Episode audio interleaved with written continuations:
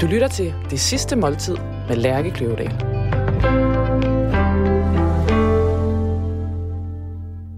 Velkommen til Det Sidste Måltid. Jeg hedder Lærke Kløvedal, og jeg er journalist og madanmelder på Politiken.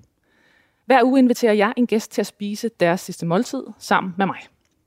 Gæsten har valgt en forret, en hovedret og en dessert, som udgør deres drøm om det sidste måltid. For inden har jeg skrevet gæstens nekrolog, ud fra de artikler, der over årene er skrevet om gæsten. Og undervejs i programmet, der læser jeg nekrologen op. På den måde får vi forhåbentlig i fællesskab fundet frem til gæstens eftermæle. Ugens gæst er skuespiller, direktør for eget firma og levekvinde Julie Sangenberg. Du kender hende måske fra filmen Klatretøsen, hvor hun som 12-årig spillede hovedrollen som Ida. Du kender hende fra satireshowet Live for Bremen, eller som ansigt for hendes eget tøjmærke Cozy. Julie Sangberg har valgt en øh, menu, hvor vi starter med snacks og martinier. Øh, hjemme hos Julie selv. Vi er rykket ud af vores faste rammer og øh, er på besøg øh, hos øh, Julie, som øh, lever sammen med Andreas Bag, som er chefkok på Marshall. Så vi er blevet inviteret hjem i Julie Andreas' stue, og vi skal drikke martinier og spise snacks. Herefter så rykker vi hjem til vores egen huskok Alban, som laver fried chicken med coleslaw og rabarberdessert til os. Men velkommen til skuespiller og direktør Julie Sangenbergs sidste måltid. Velkommen til, Julie. Tak. Eller tak, fordi jeg må komme. Jamen tak, fordi du vil komme. Vi må øh, finde ud af de der smarte løsninger her i de her tider. Vi finder på, altså når den smarte øh, løsning, den øh, indeholder øh, en Michelin-kok og en øh, martini, der er ved at blive rystet, og en masse snacks, der er ved at blive lavet, så øh, synes jeg, det er en vild god idé med det der corona. Ja, lige der vinder den, den sig hjem, lidt i hvert fald. Øhm, jo, jamen jeg synes også, at, øh, at hvis det ligesom skulle være mit sidste måltid, som vi havde talt om, øhm, at, at jeg er jo slet ikke i tvivl om, at, at, at hvis det forholdt sig sådan, så vil jeg selvfølgelig øh, vil spise Andreas' mad, som jeg synes er, er min livret, øh, alt hvad han laver. Øhm, så, så det blev på den måde, og så glæder jeg mig enormt meget til, at vi også skal ind til, til jeres huskok, og så spise nogle af mine livretter der, som han har fortolket. Og Julie, hvad, fortæl mig lige, hvad skal vi have her hos Andreas? Eller hvad, hvad skal, hvad, skal vi ikke bare lade Andreas præsentere det? Ja, de skal have øh, nogle af vores signatursnacks, som er gelato-østers med fingerlime, ingefærolie og frisk wasabi. Og så øh, signatursnacken over dem alle, som er goucheres med trøffelcreme, kom til og høvlede trøfler på toppen. Og det er jo simpelthen en del af dit faste snack-sortiment ja, på ja. Øh, Marshall på, på Dangleterre. Ja. Har du selv fundet på dem? Ja, jeg har fundet på alt, der er på kortet. Nej. Og Julie har været øh, medsmager. hun har været trofast medspiser ja. gennem årene. Det, må det er hårde job. Det er som, øh, hårde bedste job. Ja. Nu snakker jeg jo normalt ikke så meget om Andreas, men jeg mødte ham faktisk også ved, at, at jeg var hans kunde, at jeg var inde og spise på Marshall. Øhm, så jeg er oprigtig øh, fan du blev simpelthen forelsket i ham gennem øh, maden? Ja, altså jeg vil sige, jeg, jeg fik en, øh, en anden af hans signaturretter, som er øh, en øh, blækspruteret, øh, der bliver lavet i, i sådan en champagne smør, øh, og med øh, nogle, noget agurk i, øh, og noget kaviar på toppen.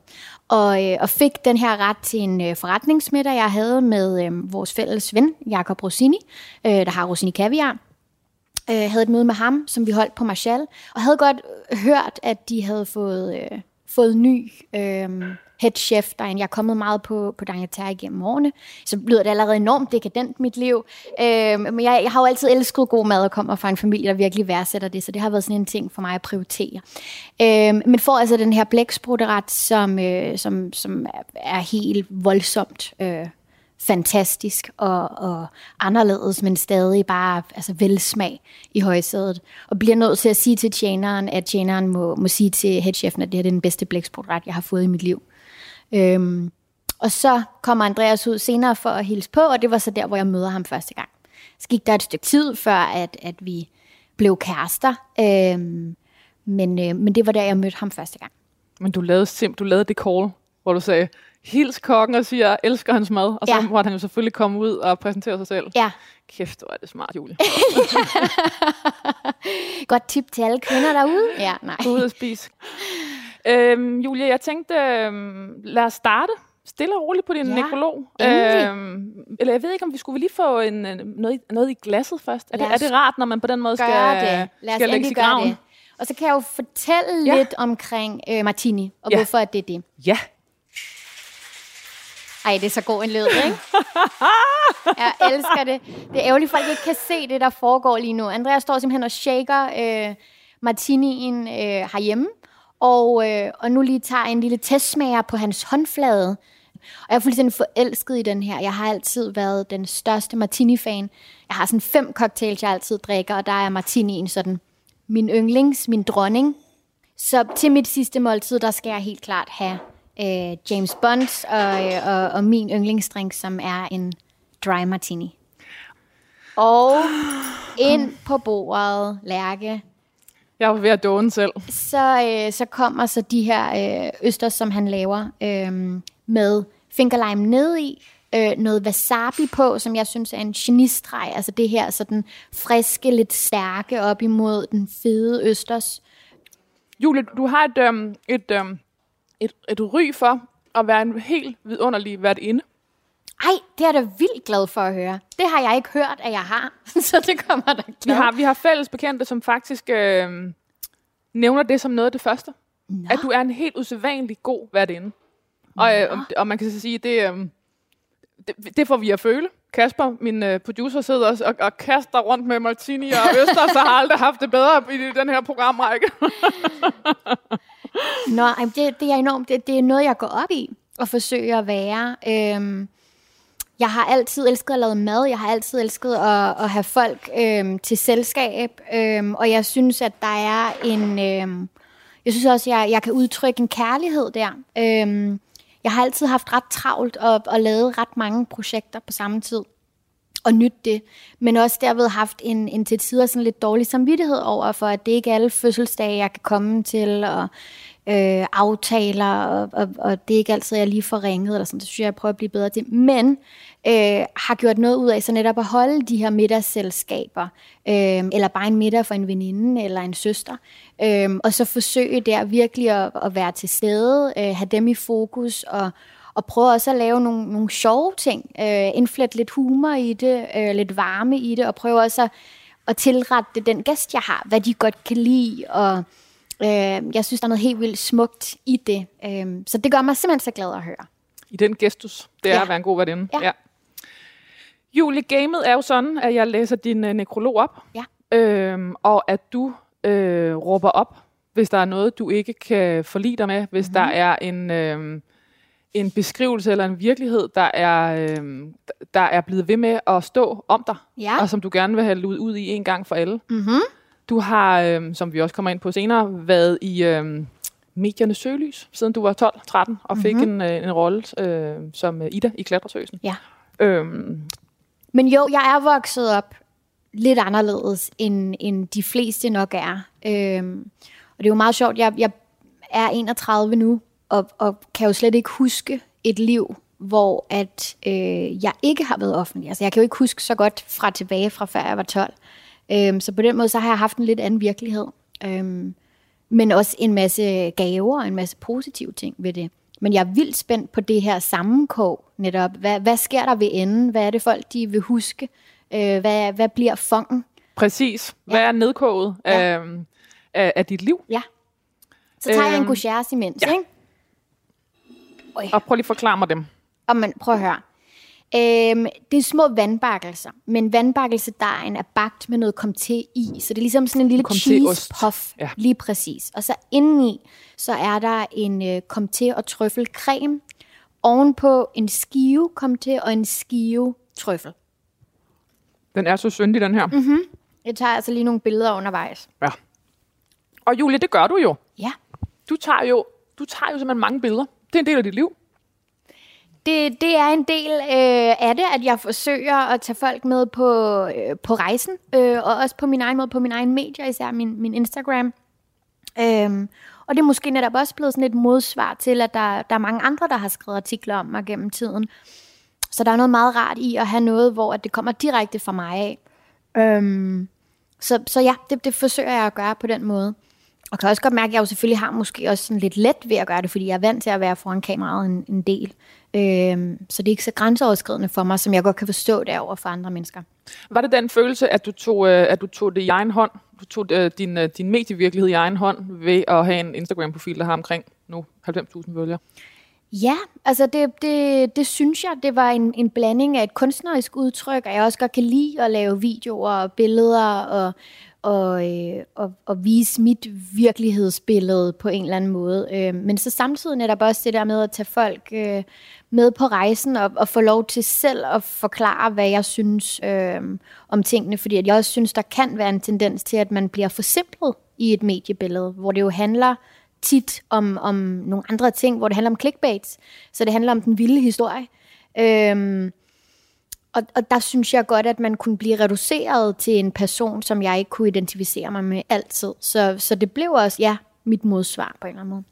Hvordan fungerer det? Altså, øh, jeg formoder, at du også har en, en, en, en professionalitet bygget op omkring din Instagram-profil på en eller anden måde. Mm. Har du et, et, et team, et hold, der, der, øh, der, der kan de her ting, der hjælper dig, eller, eller hvordan fungerer det?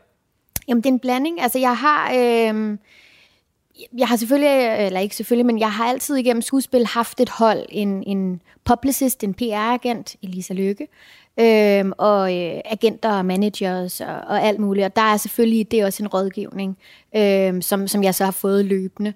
Og så med Cozy, øhm, der har vi så, som, som er, er mit, hygge, ja, som ja. er mit øh, hyggetøjsmærke, ja. øhm, der, der er så også et, et hold, der sidder der med øhm, online markedsføring, som man kalder det, og, og derved også sociale medier. Øhm, og der er også noget, noget rådgivning der, også til mig som privatperson. Men det, jeg synes, der er meget smukt, det er, at hvis det er, at du dykker ind i, især nu, hvad der virker rigtig godt på sociale medier, det er, at du viser dig selv så ærligt som muligt. At du både viser det sjove og, og det vilde, og øh, i mit tilfælde måske nogle gange sådan lidt ekstraordinære, men at du også viser øh, dig ja, selv uden make fordi at øh, du er skuespiller og er en, altså, har, går til premiere og altså har et på, på den side på ja, den måde sådan et glitterfyldt ja, liv og der er noget er privilegeret der. Og, ja, ja, ja, netop, helt der, sikkert. Der, der, der er en stor fascinationsdel ja, øh, omkring dit liv også. Ja, ja. Men er der så også en medierådgivning i det, der siger, øh, det der, det skal du lade være med at lægge ud, eller altså, hvor, hvor, hvor langt inde over dine, som jo er private billeder, øh, har, har du nogen, der rådgiver dig i? Jamen, altså, øh, rigtig langt ind. Øh, og også på en måde, så jeg også godt ved, at der, der er andre mennesker, der vil synes, at det var helt unfair. Øh, et eksempel, som måske er sådan lidt kontroversielt, men, men jeg har jo nogen for eksempel, der øh, øh, altså lægger mærke til min vægt. Lægger mærke til, om jeg tager på, eller om jeg taber mig for meget. Øhm, og, og det bliver formuleret til mig, altså at, øh, og, og har altid blevet formuleret til mig, at jeg jo er en, en vare. Øhm, og at øh, mit arbejde jo også betaler nogle andre menneskers løn. det er jo sådan, jeg er godt klar over, at det lyder helt syret.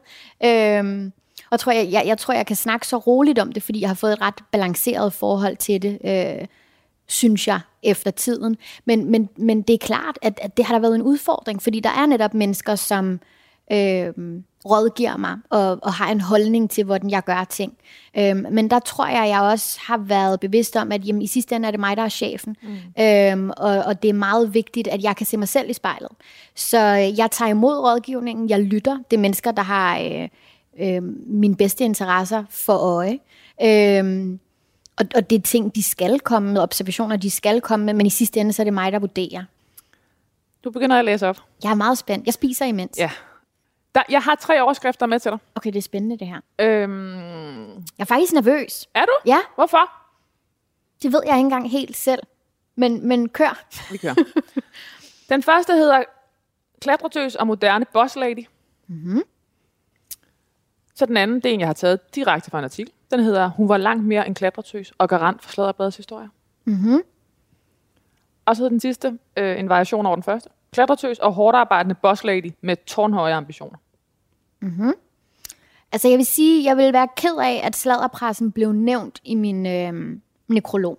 Øh, I hvert fald i overskriften. Øh, det er meget sjovt, der er mange mennesker, der spørger mig i forhold til klatretøsen. Øh, men jeg er faktisk enormt stolt af, at folk nævner klatretøsen. Jeg er stolt af, at jeg har lavet noget, øh, da jeg var 11 år, 12 år, og jeg bliver 32 her i år, så derefter så er det altså mit 20 års skuespiljubilæum. At, at noget, jeg har lavet, stadig er, er gyldigt på en eller anden måde. Noget, folk de stadig husker. Og vi, øh, altså, vi vandt på Berlin Filmfestivalen med den, og, og den, den satte jo ligesom alting i gang. Så jeg er ekstremt stolt af klatretøsen. Jeg er ikke en af de, som har lavet øh, altså, børneskuespillere, som er blevet voksenskuespillere, som bliver sure, når folk de nævner noget, man har lavet for lang tid siden. Men hvis jeg skulle sige en ting, så ville det være, at jeg vil udskifte klatretøsen med skuespiller øhm, i min nekrolog. Øhm, og så vil jeg meget gerne have, at klatretøsen blev nævnt i nekrologen. Øh, nekrologen ikke, at jeg kan, kan bestemme, Lærke. Det er jo dig, der er bossen for, hvad der er skrevet. Øhm, men jeg vil Det er jo gerne forhandling, have, Julie. Ja, men så, så vil jeg gerne, jeg vil gerne, jeg, jeg giver dig øh, klatretøsen i annoncen, og så vil jeg øh, bede om skuespiller, øhm, og, øh, og noget med forretningskvinden, eller ladyboss, eller hvad det var, du sagde. Grunden til, at jeg skriver boss lady, det er, fordi Ja. det er et ord, du selv bruger mm. meget. Mhm, mm. Det er lige før, at jeg vil sige, at det ligesom er dig, der har claimet den herhjemme. Ja, og det bliver jeg glad for, at du siger det. Hvad ligger der i det ord for dig? Jamen, at det er nye tider, Lærke. Og at, øh, at vi sagtens kan begge dele. Vi kan sagtens være kvinder på lige den måde, vi gerne vil. Og være mega dygtige til forretning på samme tid. Øh, det er det, der ligger i det ord. Så har jeg selv øh, haft lidt brug for, at, øh, at det der med det hårdt arbejdende mm-hmm. også er en del. Mhm. Det bliver jeg rigtig glad for. Fordi som du selv nævner, så øh, øh, er der mange glittede billeder derude. Ja. Øhm, og når jeg taler med dig i telefonen i går, så er du på Fyn ude at sælge og på vej videre til Skagen i aften. Og, øh, og, og det er ikke, fordi du er øh, nær med at dele den slags også på, øh, på Instagram. Men, øh, men, men jeg formoder, det, det, er, det er de ting, folk glemmer øh, hurtigt. At mm. du faktisk øh, også er en sælger, der er på vegne x antal øh, dage om året. Mm. Øh, øh, og som er ude og gøre et helt godt gammeldags stenhårdt stykke arbejde. Ja, og, og det, det bliver jeg rigtig glad for. Jeg synes også, at opfattelsen af mig, jeg kan godt mærke, at der er mange, der godt ved, at jeg, øh, som mange andre, arbejder hårdt øh, og elsker det. Øh, og, øh, og heller ikke bare arbejder hårdt, arbejder effektivt. Altså øh, kaster mig selv i det, og, og godt ved, at for at opnå store resultater, jamen, så kræver det en stor indsats. Øh, og, og det er det, jeg ønsker. Så det er det, det kræver. Øh, og så må man putte det ind. Øhm, og det er noget, jeg altid har gjort, så det er nok også noget, som, som øh, ikke er et kæmpe offer for mig. Altså, at, at noget, jeg, jeg simpelthen synes er, øh, er skønt. Altså, jeg værdsætter jo så også, nu sidder vi her, ikke, og spiser gauchers og østers, drikker martini, øh, at øh, jeg forsøger også at få øh, frugten ind af det hårde arbejde.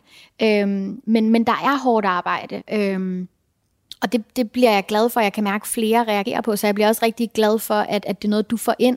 Og det er måske egentlig også, altså tilbage til det spørgsmål, du havde omkring, øhm, at jeg øh, ligesom startede min Instagram-profil og begyndte at dele mere, at, øh, at jeg netop også øh, begyndte at dele mere omkring, hvad jeg egentlig synes, jamen, det må da være kedeligt for folk, at jeg sidder her på en resteplads og tager en powernap, øh, og at jeg øh, kører direkte fra optagelser øh, på GG Horsens øh, i Horsens, og så kører hen til sælgermøde i, i Maribo. At, at det følger jeg, det er måske kedeligt for folk, men det er noget af det, de synes, der er det sjoveste det rigtigt? at følge med i. Ja, Skal vi lande på øhm, skuespiller og hårdt arbejdende boss lady? ja lad os gøre det. Der står utrolig mange ord på, øhm, på min blog nu. Og øhm, jeg tænker, at vi ligesom kan, øhm, kan snakke os igennem hver enkelt og, og, og skifte ud og vælge til. Mm-hmm. Den hedder, lige nu, nu får du hele øh, smøren. Klatretøs, skuespiller, kogebogsforfatter, madelsker, træningsjunkie, levekvinde, sundhedsnørd, spirituel, kendis, blogger, somi-ekspert, designer, sælger og CEO i eget firma. Julie Sangenberg er død. Wow, Det er mange ord. det er meget lidt søvn. Jamen, jeg er på dem alle sammen med undtagelse af blogger. Altså, der er simpelthen nogen, der, der er rigtig dygtige til, til, til det. Øhm, men, men det er ikke det, jeg, jeg, jeg gør mig i. Øhm, jeg kan sagtens forstå, at du har det med, fordi at vi jo har inde på, øh, på mit firma, øh, Cozy's webshop, er der et blogformat, og jeg har også kastet mig ud i på et tidspunkt og prøve at blogge lidt selv. Øhm, men det er sgu ikke det, jeg er god til. Øhm, så, og, og, og heller ikke det, jeg har lavet min levevej af. Så jeg synes, hvis man kan slette dem, så får du alle de andre. Så det vil sige klatretøs, Ja. Skuespiller, Ja. kogebogsforfatter, Ja. madelsker, Det. Yes. træningsjunkie. Ja. Balance er et kodeord, der går igen, når man følger dig. Ja, helt vildt. Øhm, Den slags tager tid det tager helt vildt lang tid, og jeg er der heller ikke endnu, og der er også nogle gange, hvor det kører alt for langt ud til den ene side, og alt for langt ud til den anden. Men altså, det er jo også det, der er det sjove på en eller anden måde, ikke? Og så er der en kamp om at kæmpe sig vej tilbage på en eller anden måde. Men, øhm, men jo, træning fylder rigtig meget. Øhm, altså for crying out loud, jeg er kæreste med en Michelin-chef, ikke? Altså, at det, det er sgu... det, altså, det er definitionen på et first world problem, ikke? Altså, definitionen. Ja, der er mange mennesker, man ikke, der, der ikke tager fra. Der er mange mennesker, der arbejder i mådehold. Og, mm. øhm, Om, og dem kan jeg da nej også, tak. øhm, ja. Og, og ved du hvad, altså der tror jeg, der er også en stor del af mit liv. Altså jeg har altid været sådan, hvad man ville kalde ekstra og, og for meget, og, og netop øh, altid, om jeg ville det eller ej, virkelig gået efter at leve 100%, og det har også sine ofre. Og der var mange år, jeg kan huske, at det var især, jeg gik i folkeskolen, så tit, når jeg gik i seng om aftenen, og det her det er en sand historie, så, så lå jeg og så tænkte jeg, godt, i morgen, så er du ikke hende, der råber højst, og du er ikke hende, der bliver sur, og du er ikke hende, der øh, øh, kommer til at grine i timen, og du er ikke hende, der synes, at et eller andet er enormt vigtigt, eller øh, altså, at, at jeg havde den der sådan, i morgen, så er du mere netop modholden. og, øhm. og skruet ned for. Ja, øhm, så, så jeg har nok altid haft en jalousi over for folk, som har kunnet finde et mellemleje mere. Og apropos balancen, som du siger, går, i, går igen hos mig, det er klart noget, jeg søger. Øhm, Hvem vil du gerne være, når du, når du lå der om aftenen? jamen, jeg ville jo gerne være hende den cool, ikke? Altså, som stadig var sej og fik øh, ting gjort, øhm, men som ikke havde behov for at råbe så højt omkring det på en eller anden måde. Øhm, og som stadig tog kampene, men gjorde det klogere og gjorde det mere diskret. Det spirituelle fylder også meget for dig. Ja, Jeg fornemmer, at det er noget, du øh, i hvert fald offentligt krabber dig lidt ind på, øh, har, har sværere ved at tale om, men insisterer på at tale om. mm, ja. Hvad betyder det for dig, det øh, rum? Hvad har du lært? Øhm, rigtig, rigtig meget. Øhm, at jeg tror, jeg, jeg, jeg, jeg ser det som, at jeg selv har kørt som sådan et godstog i mange, mange, mange år, og, og bare leveret. Øhm, og, og godt vidst, hvad min øh, nordstjerne var, og, og kørt hardcore mod den, men ikke tilladt mig selv at stoppe op. Øhm, og igen, det her det er noget, jeg ikke har snakket om før, men... Øhm, men jeg tror, noget, som man måske ikke ved, det er, at øh, de fleste breakups, jeg har haft, øh, de fleste livskriser, jeg har haft, at man har fundet ud af, at familiemedlemmer har været syge eller et eller andet, det er sket på samme tid med, at jeg skulle stå på en scene nogle gange få timer efter. Øhm, jeg har engang prøvet, og igen, ikke at jeg ser det her som, at det er synd for mig, men, men jeg har prøvet... Øh, simpelthen at at stoppe et forhold med, med en kæreste gennem fem år, og så skulle stå på scenen syv timer efter, og hvor at jeg, jeg simpelthen ikke kunne stoppe med at græde, så jeg blev nødt til at bede min medspiller, som jeg skulle ind på scenen med, om at smække mig en losing så hårdt han kunne, fordi at jeg blev nødt til at komme ud af det der øh, state of mind, fordi jeg skulle ind og levere, og jeg skulle give til en sal på mange, mange, mange hundrede mennesker. Så mit liv har altid været mærkeligt på den måde, og min kærestesover er blevet blæst ud som, som underholdning, og øh, spæde forhold, start på forhold, som jo er super skrøbelige, også blevet basoneret ud. Øhm, og det er sådan, det er i mit liv, men det er klart, at, øh, at, at det har sat nogle spor. Så da det var, at jeg ligesom begyndte at sige, wow, nu er det godt nok kørt på en bestemt måde i mange, mange år. Jeg tror, det er fint, at jeg begynder at, at trække stikket lidt. Jeg tror, det er fint, at jeg begynder at finde ind til kernen. Ikke hvad er billedet udad til, men, men hvad synes jeg rent faktisk er mig og er vigtigt. Og, øhm, og i det, der, der blev spiritualitet på den ene og den anden måde. Øhm, altså at søge øh, energi. Hvad er energien i mig selv? Hvad for en energi ønsker jeg? Øhm, hvad for en energi ser jeg i andre mennesker? Hvordan ønsker jeg at møde den? Øhm, ikke så meget, at det nødvendigvis behøver at være krystaller og drømmefangere, som andre måske kan synes er, er fjollet. Øhm, men at det mere blev sådan en energirejse, øh, der lå i spiritualiteten. Værdier, sådan nogle ting i den stil. Jeg Øhm, har og, hørt nogen sige, at det, at det værste, der nogensinde er sket for spiritualitet, det er ordet spiritualitet. ja, Ja, 100. Altså. Det, ja, rigtig godt udtryk. Øhm, ja, så, så det er sådan noget. Der er noget, der går igen med, at, øhm, at, at øhm, du ikke vil have, det synd for dig. Hvad handler det om? Jamen, det jo ikke er synd for mig. Altså, at øh, der er udfordringer, der er lort, og der er, er perioder, og, og klart også, og stadig ved at løbe ind i tider, hvor jeg synes, det er synd for mig. Men at der, hvor at, øh, at det hele blomstrer og bliver fedt, er jo der, hvor at jeg, jeg vælger at sige, nej, det er ikke synd for mig. Der er også alle de her ting, der er gode, og nu må vi stoppe med at, at være i den her kukun af, at det er synd for mig, og jeg bare ligger mig ned og håber på, at der er nogle andre, der kommer og redder dagen. Handler det om, at du ikke så godt kan lide, når det er synd for dig, eller har du, er du ligesom opdraget til, at det ikke er synd for dig? Uh, jamen, klart begge dele. Altså, jeg kommer fra et hjem, hvor det overhovedet ikke er synd for dig. Altså, det er det bare ikke. Øhm, der er nogen, der har det hårdere. Og, og, og det tror jeg, jeg kæmpede imod i mange år, og netop havde ondt af mig selv, og var sådan, jamen det er synd, eller altså, øhm, men, øhm, men hvor jeg så også kom frem til, ak og ved, og så fik ens forældre ret på en eller anden måde, øhm, men, øh, nej, men hvor- hvor jeg netop kom frem til, det smukke der er i den lektie. Altså netop som jeg sagde, at, at det bliver bare et, et bedre liv. Altså, øh, og, og, og det kan man ikke komme fra, hvis det er, at man lige tillader sig selv. Selvfølgelig skal du have et beat, hvor du synes, det er synd for dig, og hvor du mærker den smerte, men, men at dit liv bliver trist og tragisk, hvis du bliver i den. At, at det fede er jo netop, hvis det er øh, så unaturligt, at det må virke til at starte med, men at du netop tager øh, den anden hat på, der hedder, nu tager jeg mine øh, store pigebukser på, og så siger jeg, ja, det er pisse synd for mig, at de er nogle lort. men, øh, men jeg må jo prøve at gøre, hvad jeg kan for at komme videre. Øh, at det er jo tit der, hvor at, at magien sker. Ikke? Øh, så, så både en, en blanding af, af opdragelse, men også hvad jeg helt reelt har, har oplevet, at, at det fedeste. Det fedeste sted at være. Ja, Ja. Designer er et ord. ja, Du designer din, øh, din egen hyggestrømper, ja. Som du hopper i, når det ikke er synd for dig. ja, netop. og nattøj og badetøj og alt muligt. Ja, yes.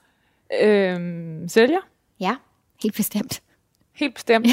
Du, du, du er på vejene i, ja. en, i en kæmpe bil. Ja, CEO i eget firma. ja. Øh, Cozy by JZ. Hvad, hvad består dit firma af? Jamen, øh, det er jo øh, mit, min, min lille baby, øh, som, som består af, jamen jeg tror, at, at samlet set, øh, både af fuldtidsansatte og deltidsansatte, så er vi jo oppe på en 10 personer, der har at gøre med Cozy. Øh, og vi er i omkring 150 butikker landet over. Og øh, så er vi lige kommet til resten af Norden, så Færøerne, Island, Grønland, øh, Norge, øh, og, øh, og, og ligger i nogle spændende dialoger også med nogle, øh, med nogle andre lande. Men, men Cozy er sådan et, et...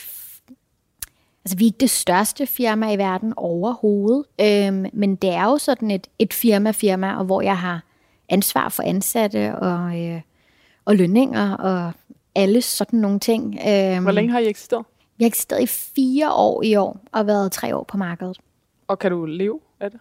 Ja, ja. Altså, jeg og andre er fuldtidsansatte i, i Cozy. Ja. Og vores, nogle af vores største kunder herhjemme er Magasin og undertøjsreden Fleur, Scanlines. Vi er på alle Scanlines færger.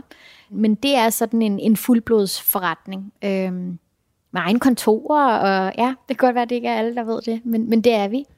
Julie, det var øh, de mest vidunderlige østers. Det var couchers, det var øh, martini. Mm-hmm. Og nu tager vi videre til vores øh, huskok øh, Alban, som står klar med fried chicken. Det bliver så godt. Jeg glæder mig. Ej, nej, nej, nej, nej, nej. Hvor ser det godt ud? Jamen, uh, fried chicken, uh, stegt cornbread, coleslaw og uh, mayo, og iced tea og rød bourgogne. Julie Sangberg, vi har skiftet øh, setting.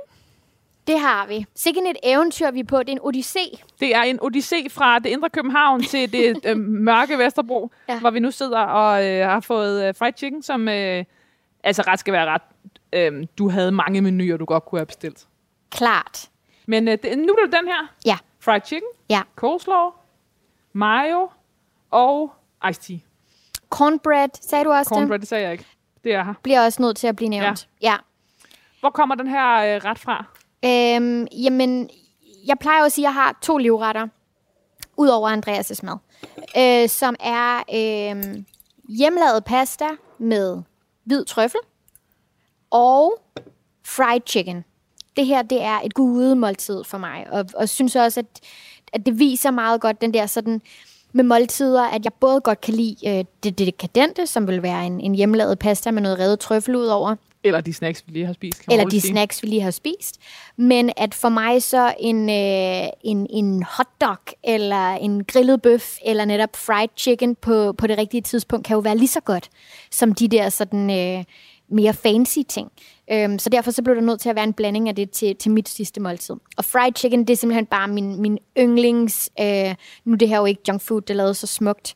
Øhm, men... Øh, men jo, altså det der comfort food, der er fried chicken klart min go-to, altid. Julie, øhm, mm. fortsætter din nekrolog. Julie Christine Krog Sangenberg oplevede berømmelse allerede som 12-årig, hvor hun havde hovedrollen som Ida i den succesfulde film Klatretøsen. En film, som blev solgt til 15 lande, vandt en Robert og en anden plads på filmfestivalen i Berlin. Fra den ene dag til den anden gik Julie Sangenberg fra at være et kleint, nørdet barn til at rejse Europa rundt, vinde priser og blive genkendt på gaden. Hvad var du for et barn? Ja, det ved jeg sgu ikke engang helt. Øhm, jamen, jeg, jeg tror, at, at det er jo rigtigt, hvad du beskrev. Jeg var, jeg var ret lille. Øhm, og øh, havde meget store fortænder, og, øh, og, og var meget, meget tynd af natur. Og øh, øh, elskede at læse bøger, øh, havde, havde mange sådan interesser, som var sådan lidt spøjse. Øh, derudover elskede film helt i ekstremen. Altså så, så film øh, 47 gange i træk, og kunne alle replikkerne, og øh, elskede teater. Øh, ja, så, så et, et nørdet barn øh, passer nok meget godt. Så var det, var det ligesom den filminteresse, der gjorde, at du overhovedet søgte rollen? Øhm, nej, altså det, det, der var det sjove, var, at, at rollen jo kom, øhm, det er sådan en, en historie, som der er blevet skrevet en, en del om også, men, men som er, at øhm, øh, jeg, jeg gik på en skole, som, som var ret hård, og, øh, og, og blev mobbet, og, øh, og, og blev mobbet så hårdt, så jeg også, altså jeg fik tæsk. Øhm, Altså, du fik fysiske test. Ja, ja. Og, øhm, og, en, og altså, kæmpede også tilbage. Men en dag, så var der så seks børn, der gik sammen om mig. Fem, seks børn, der gik sammen om mig. Øhm, og, og simpelthen gjorde det så voldsomt, så at jeg blev øh, sendt på skadestuen. Ikke? Øhm, og der, der øh, er der så en... Øh, en helt fantastisk sygeplejerske, som, som forbarmer sig over mig, tror jeg. Øh, synes, at, at det her det er synd for mig. Øh, de har taget en dør ind over min, min fod, så min tånegl er blevet reddet af. Øh, og hun spørger mig så, hvad, hvad er det, jeg allerbedst kan lide i den her verden, og hvad jeg gerne vil være. Og hvor jeg så siger til hende, at jeg gerne vil være, øh, jeg gerne vil være øh, cirkusprinsesse og businesswoman. Som så sådan rimelig meget på den ene og den anden måde er blevet opfyldt, synes jeg. Men, øh, men hun sagde så, jamen hvis du gerne vil, vil lave sådan noget med at optræde og skuespil, jamen så, så kendte hun en dame, hun synes, jeg skulle skrive til. Og så skrev jeg et brev til den her dame, og jeg sagde så, at jeg gerne ville være statist, fordi at jeg tænkte, jeg kan jo ikke blive, altså skuespiller sådan noget Julia Robert er. Øhm, skrev et langt brev, og, og hun kaldte mig så ind til en casting. Øhm, og jeg havde jo søgt efter at være statist, øh, fordi jeg tænkte sådan, det, det kan jeg. du ved, tredje træ øh, fra højre. øhm, og, øhm, og, og synes, det var lidt voldsomt, men jeg var jo 12 på det her tidspunkt, så jeg vidste jo ikke, hvordan man gjorde ting. Så, så fint, og jeg mødte op derude. Mine forældre troede meget på, at man sådan, altså hvis jeg ville noget, så måtte jeg jo så selv komme derud. Så jeg sad der på rejseplanen og fandt ud af, hvordan jeg kom ud til Avedøre, ude ved Nimbus Film. Øhm, og kom derud, og hun bad mig om at, at spille nogle ting for sig, og så øh, efter et stykke tid, så går det op for hende, at jeg ikke har forstået, og hvor hun så siger, at Julie, det, det er hovedrollen til en biograffilm, vi er i gang med at, at prøve filmen der til. Og så sagde jeg, okay, det, øh, det er ikke for mig. Og så tog jeg hjem, og så måtte de så ringe efter mine forældre og sige, at øh, nå, vi, altså, vi vil faktisk gerne have Julie, og kan, kan I høre hende, og, og så videre. Øhm, så det var sådan, at, at klatretøsen skete. Så, øhm, Og hvorfor, hvad var det, du ikke synes, du kunne?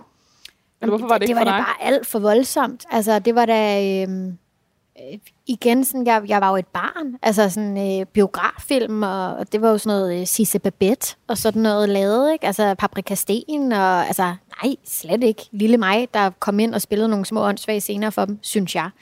Øhm, det var jo bare, hvad jeg synes, der var sjovt at lave og sådan, ikke? men ikke noget, som jeg på den måde overhovedet var bevidst om, at jeg kunne finde ud af at være dygtig til. Hvordan ændrede det, øh, ændrede det noget at komme tilbage i skolen øh, til de samme børn, efter du havde min, indspillet film? Um, min, øh, min mor tog mig, øh, min mor og far tog mig ud af skolen, da de fandt ud af, hvad der var sket. Øhm, så jeg blev nødt til at tage sådan et mellemår på en anden ret hardcore skole i Husum. Øhm, hvor jeg gemte mig i, i skabe i kælderen i frikvarteret, for, hvor jeg lå med min cykellygte og læste Harry Potter inde i skab i kælder.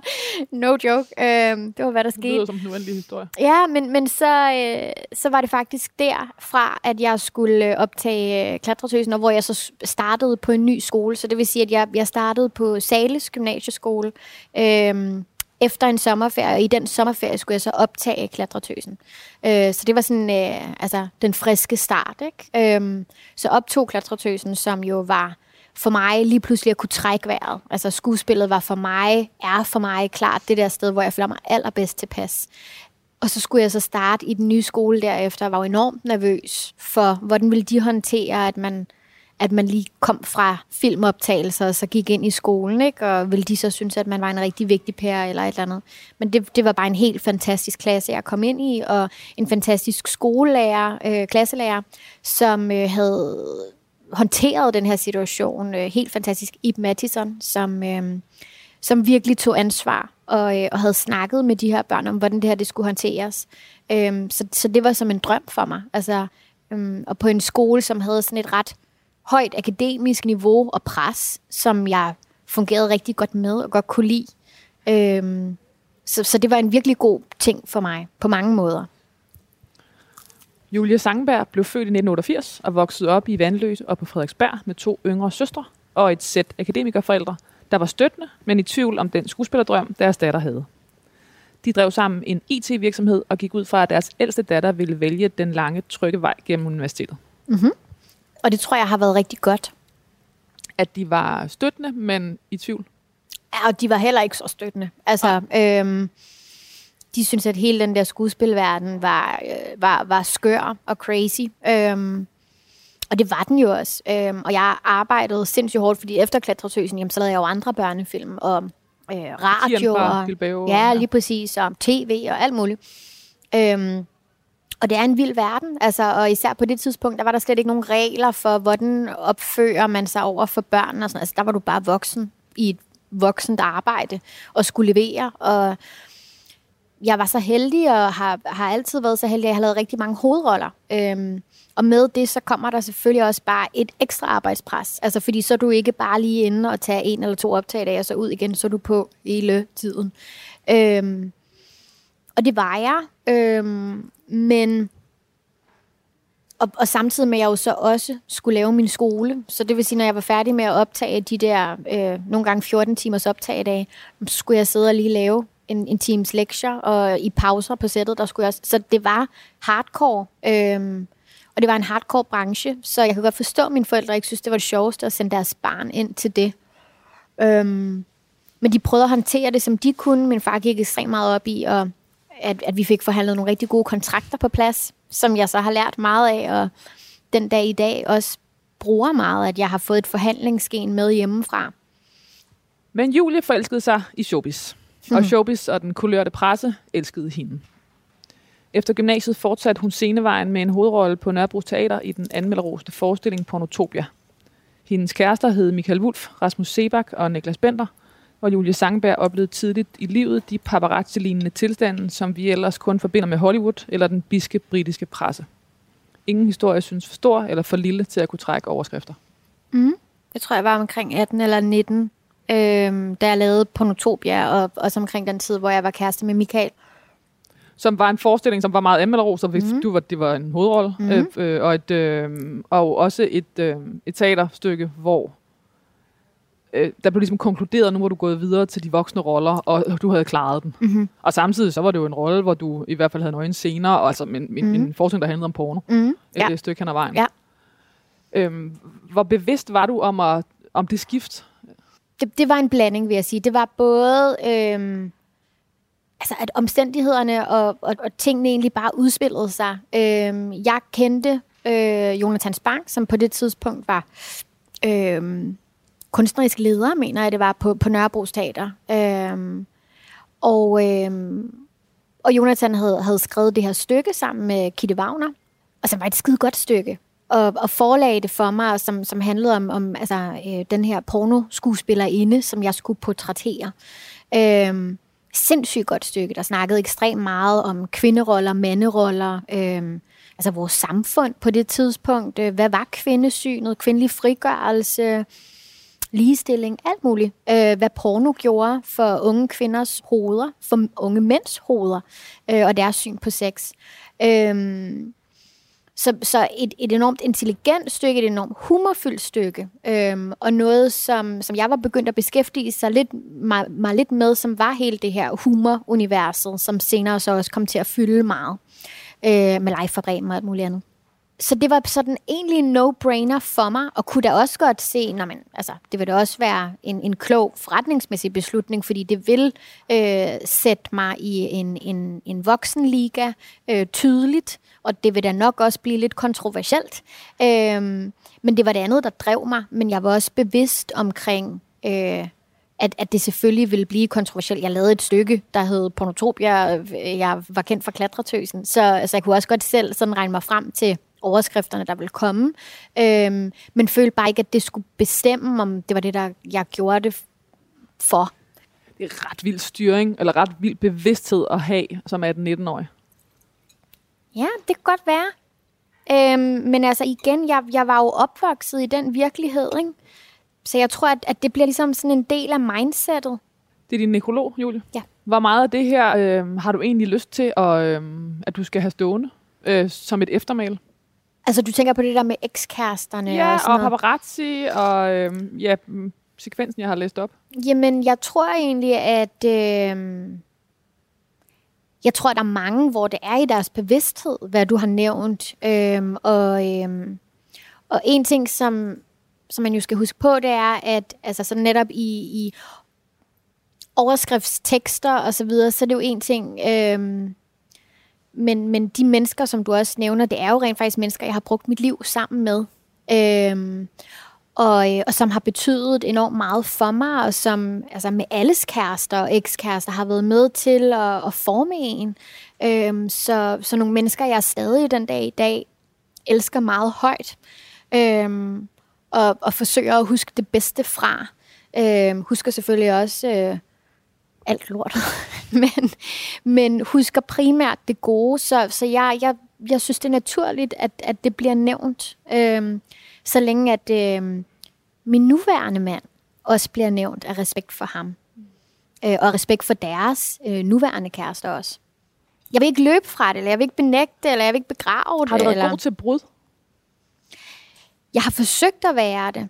Øh, nej, nogle gange har jeg også været vildt dårlig til brød. Øh, men men jeg, jeg har altid haft sådan en eller anden, måske fordi jeg er ret sensitiv, og jamen, fordi at jeg nok egentlig er øh, ekstremt sensitiv og føler meget, meget intenst, så har det simpelthen været for voldsomt for mig, det der med, at når noget har stoppet et kærlighedsforhold, og jeg har altid været i et kærlighedsforhold, der har varet mange år ad gangen, så har det simpelthen været for voldsomt for mig, det der med, at de bare blev afskrevet.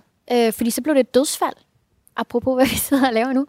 Øh, så det har været vigtigt for mig at prøve at komme over på den der side, hvor man kunne have en eller anden form for venskabelig relation.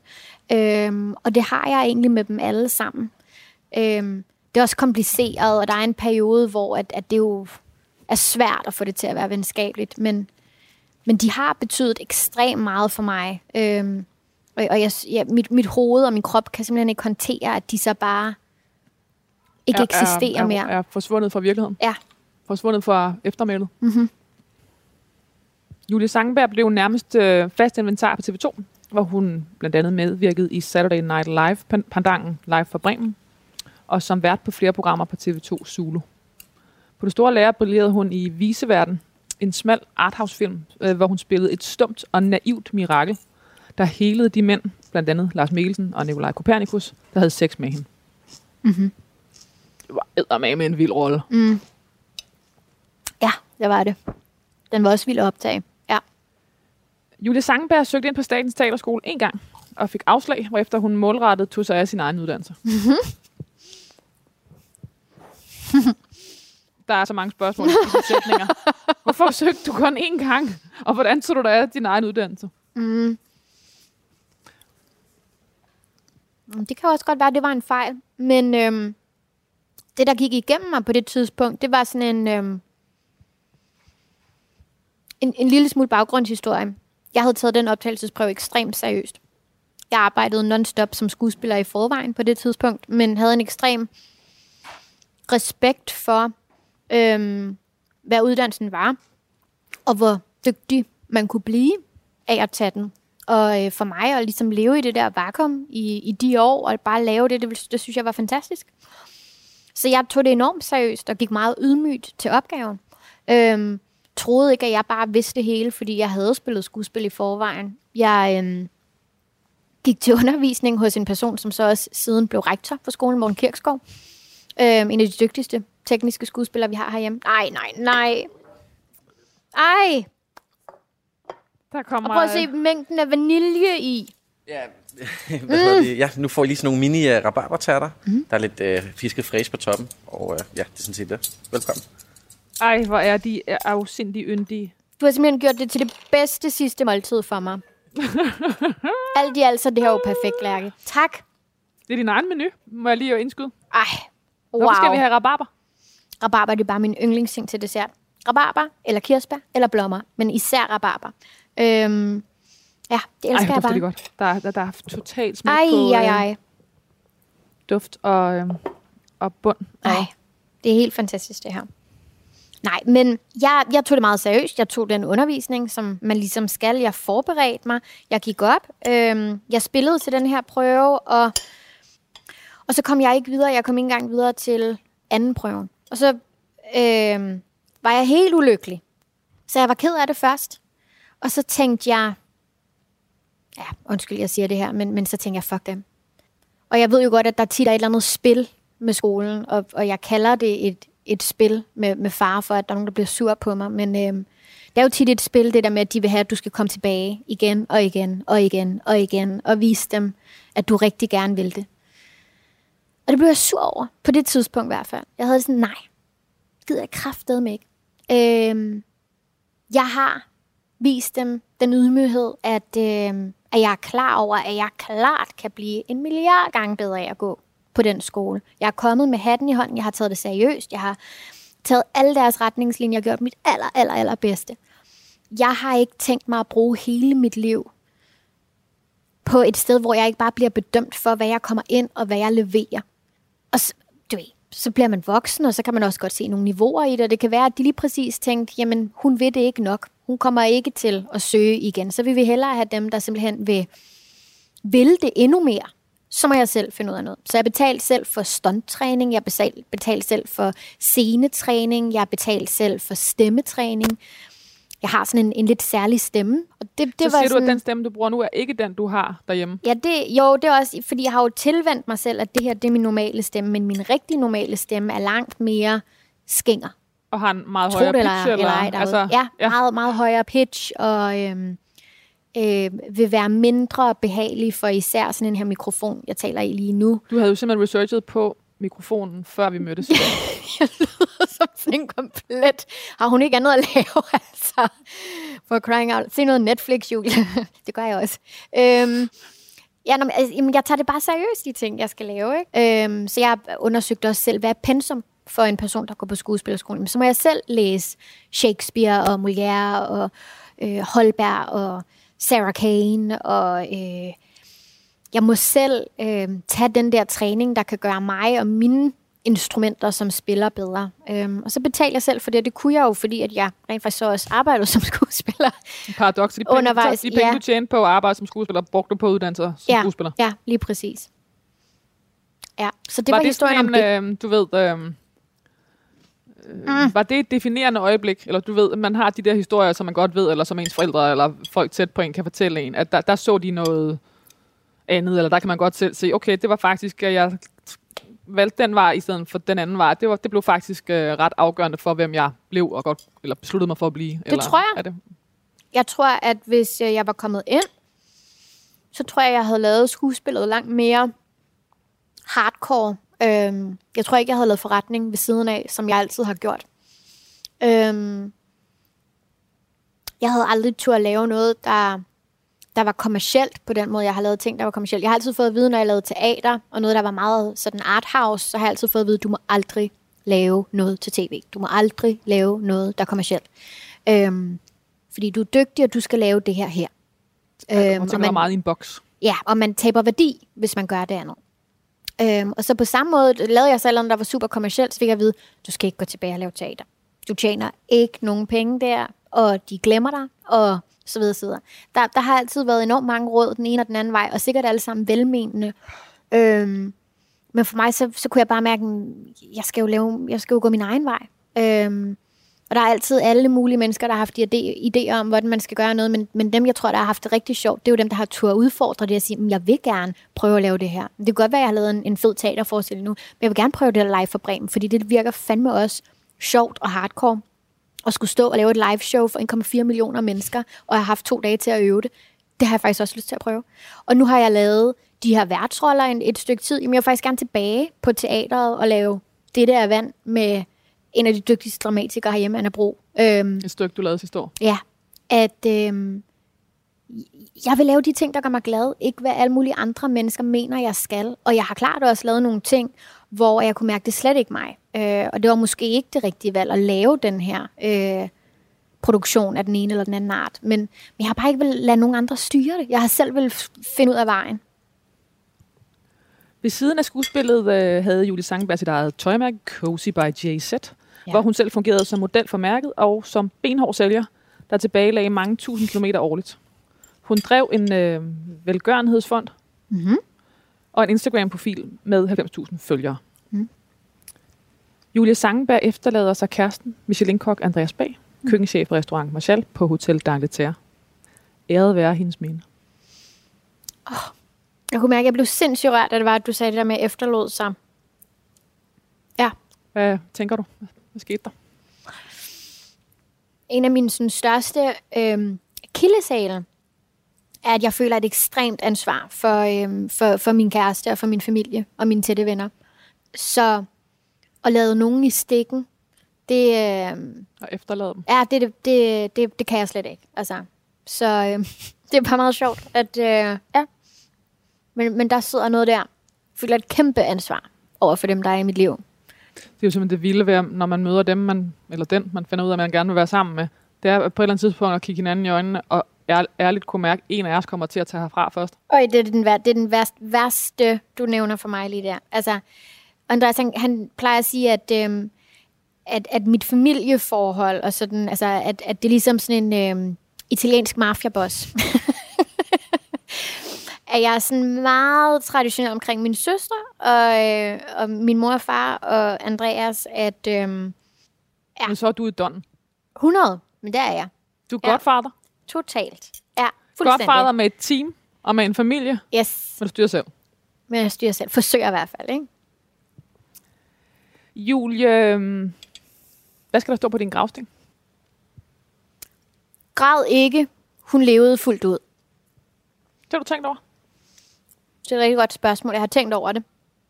Men jeg synes, det rammer både det der med, at jeg ikke vil have, at dem, der er tilbage, at de skal være ulykkelige. Der er også en ekstrem egoisme i det, ikke? Jeg simpelthen går ud fra, at folk vil være drønende ulykkelige, hvis der sker mig noget. Men øhm, og det håber jeg da også. Jeg håber da, at, at, de, at jeg har betydet noget, men jeg vil have, at de skal have det godt. Jeg vil have, at de skal komme videre. Jeg vil have en æret være hans minde, Master Fatman begravelse med en, en malet kiste. I, jeg tror, den var lyseblå, hans kiste. Jeg ved ikke, om det er upassende, at jeg sidder og snakker om, om hans, men mere, at, at jeg, jeg ønsker en, en, en livsfest til min begravelse. Jeg, jeg ønsker, at man forsøger, man må gerne græde, men jeg forsøger, at man prøver at huske, at jeg hele mit liv virkelig har gået efter at leve fuldt ud. Også nogle gange for meget. Øhm, men jeg ikke fortryder noget. Og, øhm, og det er ikke gået stille af sig. Og, øh, og der er ikke noget, der er spildt. Øhm, og jeg vil have, at de skal have et, et fantastisk liv. Det er det, der er allervigtigst for mig. Julie Sangenberg, tusind tak, fordi du vil være min gæst. Tak fordi jeg måtte, Lærke.